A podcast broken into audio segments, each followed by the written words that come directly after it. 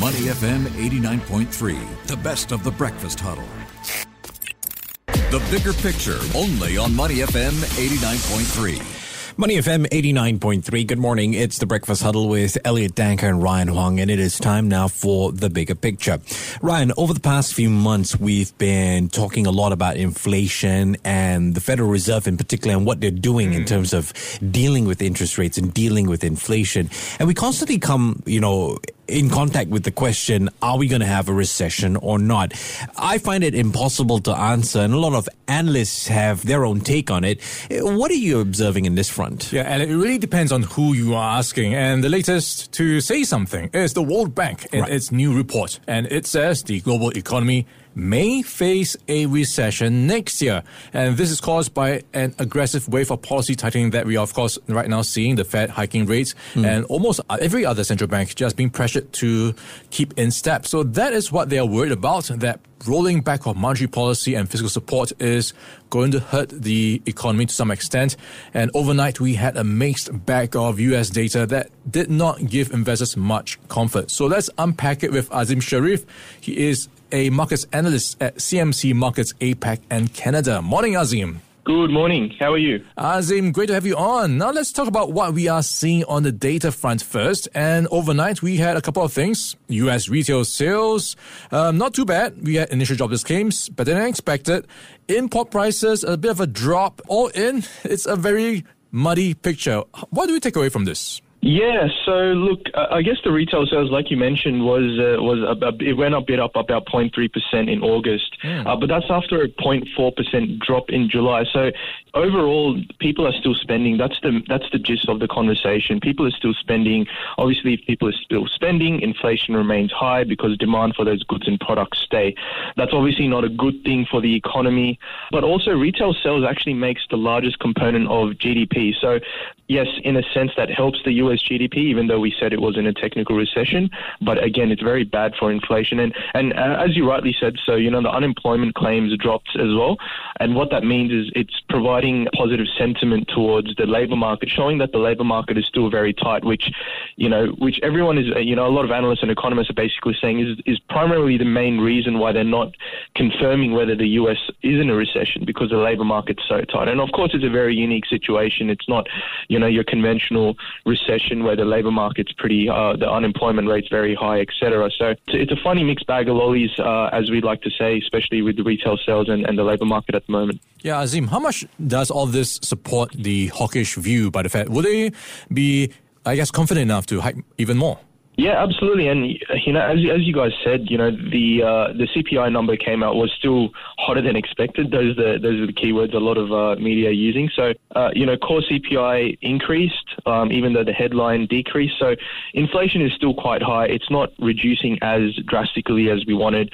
What that means is, and, and retail sales is high. Yes, unemployment claims are low. So, all the signs are, are still heading towards a very aggressive Fed. You know, and and uh, you know, we've got the FOMC meeting coming up uh, next week, and that'll be a very key a talking point as well. But yeah, all signs are still leading towards aggressive rate hikes. There's no particular sign that is suggesting, uh, you know, the, the Fed can take the foot off the pedal and, and probably ease back down to 50 basis points if they really need to. But again, they're still going to maintain that hawkish stance uh, and, and still continue their aggressive uh, rhetoric towards uh, rising uh, rates. Yeah, Azeem with those rising rates, we are seeing the US dollar strengthen. And conversely, we've got the policies in China going the other direction. And that is seeing the Chinese yuan weaken. in fact, we are looking at it past, breaking past a key level right now, past seven. How much will a weak yuan hurt businesses in China? And I guess to a certain extent, the demand for commodities because it's priced in US dollars and Chinese companies will have to pay more. Exactly, and you know it's not even just the commodities; um, it's also a lot of the debt that a lot of countries hold because USD is a global currency or the global currency reserve. A lot of debt is also USD denominated, so a stronger US dollar is never a good sign for anything. Mm. You know, but if we if we talk specifically in China, you know, like you guys said, it, it did break that seven uh, psychological level overnight, uh, and that's the first time since July 2020. Uh, it did reach about 7.19 in August August 19, 2019 and July 2020, uh, which goes to show that, you know, we could potentially head there with that stronger USD strength. But, you know, again, a lot of the commodity base metals, oil, etc., are pegged against the US dollar. So naturally, a stronger US dollar is uh, provides for a weak commodity price.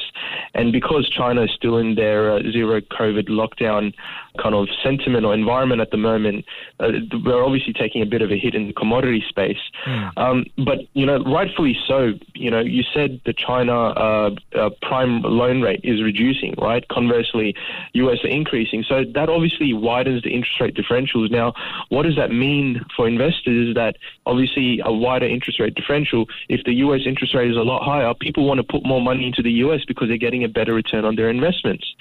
So what we're seeing is actually a lot of China uh, Chinese money outflow from China, which the Chinese economy and and the, and the the Chinese government don't particularly like. So they want to retain as much money in the economy as they can. But because the interest rates are a lot better in the US, a lot of Chinese uh, investors want to dump their money into the US to gain a better return. And that obviously boosts the US strength because there's more capital inflow into the uh, into the country. And again, that just reduces the, the yuan strength. And that's why we saw uh, the USD CNH break the seven psychological level. Yeah, the USD is up nearly 9% versus the Chinese yuan. So pretty much pressure for many Asian currencies with the strengthening US dollar. And talking about currencies, Azeem, we have our eye on Ethereum as well. We've just gone through a major software upgrade called the Merge. What do investors need, need to know about this? Yeah, look, the merge is actually a very interesting concept, especially for a lot of uh, investors that hold Ethereum. Now, to just break it in a in a very in a summarized nutshell, I guess, basically, you know, Ethereum mining was a thing of the past. That's what it is. You know, you have a, a farm of you know. Uh, compute a warehouse of computers basically mining for Ethereum or conducting you know uh, power to uh, to transact in Ethereum, etc. What this merge has done is basically allow that computational power to reduce significantly by about 99%. So you don't need as much power to process transactions in Ethereum. Now, what does this mean? Is that people that have Ethereum, they can invest or they can deposit. It's like a security deposit when you go to a bank, you know, collateral. The more Ethereum you put as collateral, the more chance you have as of receiving Ethereum as a yield. So basically, you get paid to process transactions as part of the ecosystem right? So if you deposit a certain amount of Ethereum or you have a, a security deposit of a certain amount of Ethereum, and, and, the higher the better it is for you, the chances are you'll get a transaction to process. And in return of you processing or verifying that transaction, you receive Ethereum. So it's a very Ethereum, again, focused um, mining operation. Now, why that's important is because, you know, before you had to use a lot of energy and a lot of power to receive Ethereum as a yield. Now, because that power usage is reduced, again, 99%, the cost to actually receive Ethereum has significantly reduced. So, therefore, people don't need to spend as much energy or cost um, to you know produce Ethereum or at least receive it. And what mm. what's what we're actually seeing is the cost or the price of Ethereum against the US dollar is actually reducing because people are saying, look, I'm I can receive Ethereum for like you know, 99% less than what I had to pay before. So why do I need to, you know, still, you know, uh, pay or uh, $1,500 or US dollars for it when I can sell it for 800, 700? I'm still making a huge profit margin. So that's what we're going to see in the long term. We're going to see Ethereum prices drop because the cost or the profit margins are still very, very high because the cost to receive or, uh, or, or, to mine Ethereum per se uh, is a lot less. So again, 99% less. So that's what this merge does, and that's where this whole ESG play comes into play uh, because the energy costs to receive Ethereum or to mine Ethereum is a lot uh, significantly less than what it was before this particular merge. So that's what it means for investors, and especially those that are participating in this Ethereum um, mining operation or, or you know transaction validation operation as well, because they receive Ethereum as a result of this service. Yeah, we'll have to see if the cleaner cryptocurrency will attract more adopters. We'll be chatting Azeem Sheriff. He is the markets analyst for CMC Markets APAC and Canada. Azeem, thanks for your time this morning.